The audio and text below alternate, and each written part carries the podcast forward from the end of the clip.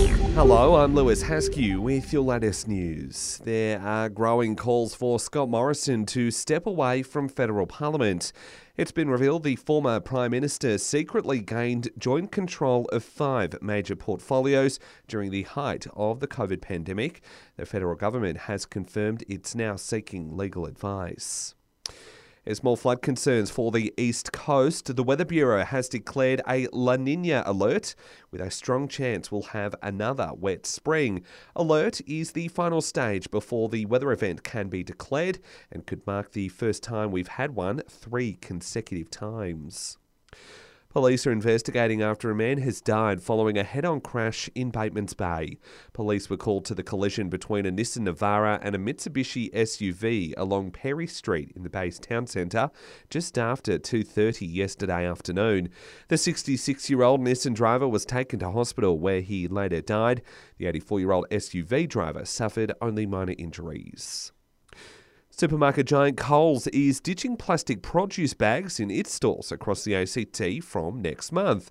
The change comes into effect on September 14 and is part of a trial designed to encourage more of us to bring our own reusable options. Ahead of the date, you'll be able to grab some free reusable mesh bags if you spend $5 or more on fruit and veggies in store. It's hoped the success of the trial will assist the grocery chain in rolling out the initiative nationwide. ACT Education Minister Yvette Berry says the government is working on a plan to better support teachers in the Territory.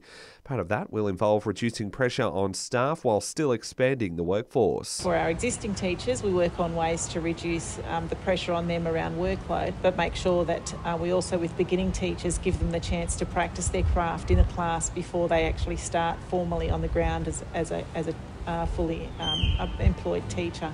Australia Post is bumping up the price of sending parcels next month amid increasing international and domestic delivery costs.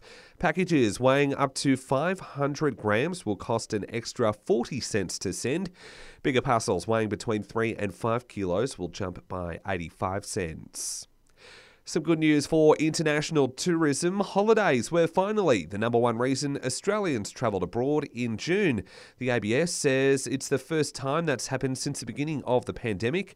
And Margy Osmond from the Tourism Transport Forum says the market is really starting to become competitive again from the perspective of people coming into Australia from overseas, we're still well under half of what we would normally expect to see at this time of the year pre COVID.